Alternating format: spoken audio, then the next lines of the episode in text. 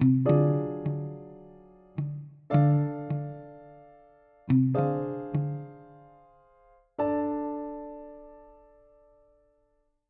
everyone.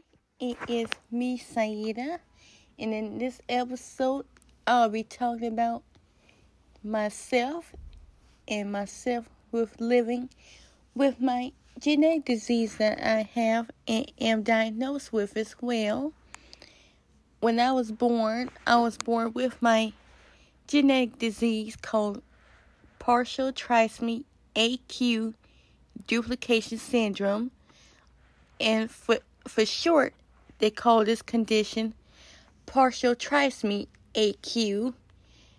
I when I was in the beginning, I was misdiagnosed with my condition for so many years where I was I thought it was all these other names. I thought sometimes I thought my condition was called trisomy 8 mosaic syndrome and all these other different names for my genetic condition and because I was getting misdiagnosed because my condition was so rare nobody didn't know what was the the proper name for the condition and and when I got older, I went back to my medical team, and I told my medical team was this the correct name for my condition, and so that's when they had give me the referral to go to the genetic clinic so I can learn more about how my condition affect me and learn the real proper name that my condition is called instead of calling it all these other names because they said the other names was not the correct name for my genetic condition. And so I when I that's when I decided to reach out to the genetic clinic and I was, and when I went there I went there for my first appointment and got a chance to do the intake appointment and I got a chance to talk more about what was going on and how come I, because I want to know why I was struggling so much and why I was having such a hard time trying to get myself the the best, best proper resources to help me and help me get better instead of me struggling so much. And that's when I decided to, to try and do everything that the genetic doctor was offering me and so I went and I got more information and she said that I should try and do and schedule my appointment do the micro airway and the, the the blood test that they had me doing where I can find out more about my genetic and how it affect me and how everything is affected for me. And I learned and at that point I learned that my genetic disease affected the way my brain function is. It caused me to be delayed in many areas and have impairments in different areas and it caused me to have craniofacial abnormalities due to the way that my appearance is in certain areas due to my genetic disease. It caused me to have many conditions. All my learning disabilities come from my genetic disease, and I am diagnosed with my Asperger syndrome due to my genetic disease.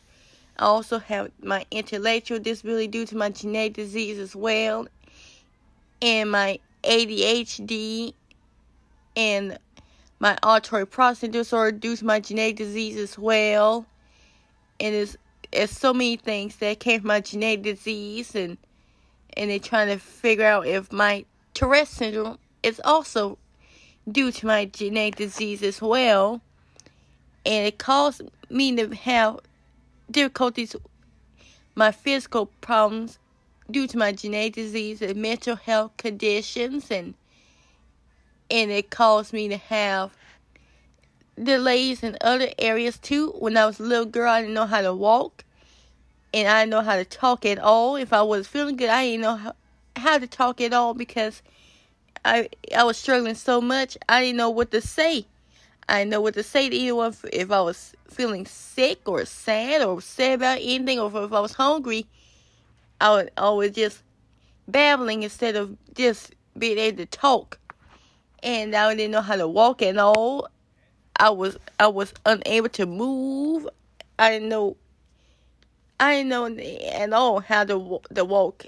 I couldn't do that because of my genetic disease. And I was when I was born, I was born premature. I was born very early. I was and I was not fully developed and all when I was born. I had different things going on, and I had to, to stay in the NICU for a while. My mom couldn't hold me right away because she had a fever, and then I had when I was two years old, I had to get surgery, and because I had a ring defect, and it was pressing against my lungs where I could not breathe at all. And if I didn't get that surgery, it would have been life threatening, and it could have had killed me if I didn't get the surgery. And then that's when I tried it. That's when the doctors did the, the long surgery on me for five hours. I was doing surgery for, and then after that was over, they, they helped me get better with everything.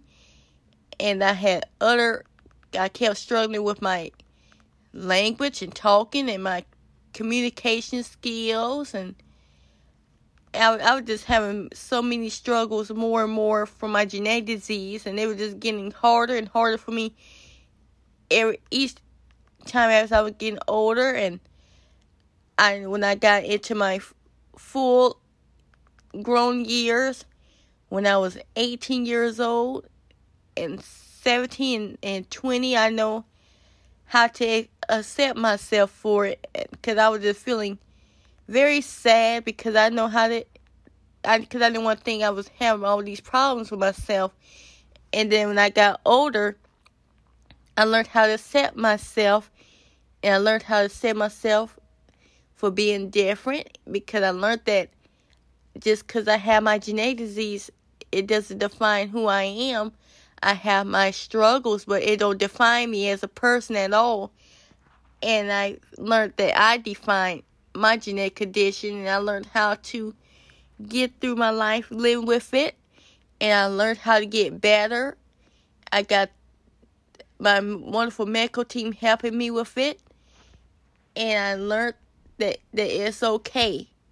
I'm just a, a rare, unique individual that have and I have my genetic condition, but I'm I'm still here. I'm still fighting through all the struggles every day.